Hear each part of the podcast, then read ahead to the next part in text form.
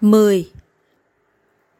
Hỏi Tại sao một số vị tu hành giả dối lại bị xuống địa ngục? Đáp Một vị tu hành giả dối mà bị xuống địa ngục là vị tu hành này làm những chuyện như sau. Một, Mục đích của đạo Phật dạy người tu có bốn chữ là giác ngộ và giải thoát.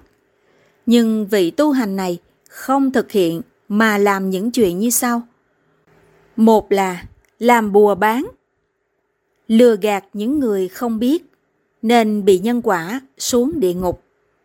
Hai là làm phép lừa đảo người quá khờ nên bị nhân quả xuống địa ngục. Ba là dạy tầm bậy tầm bạ để những người khờ khạo cúng tiền cho mình xài nên bị nhân quả xuống địa ngục vân vân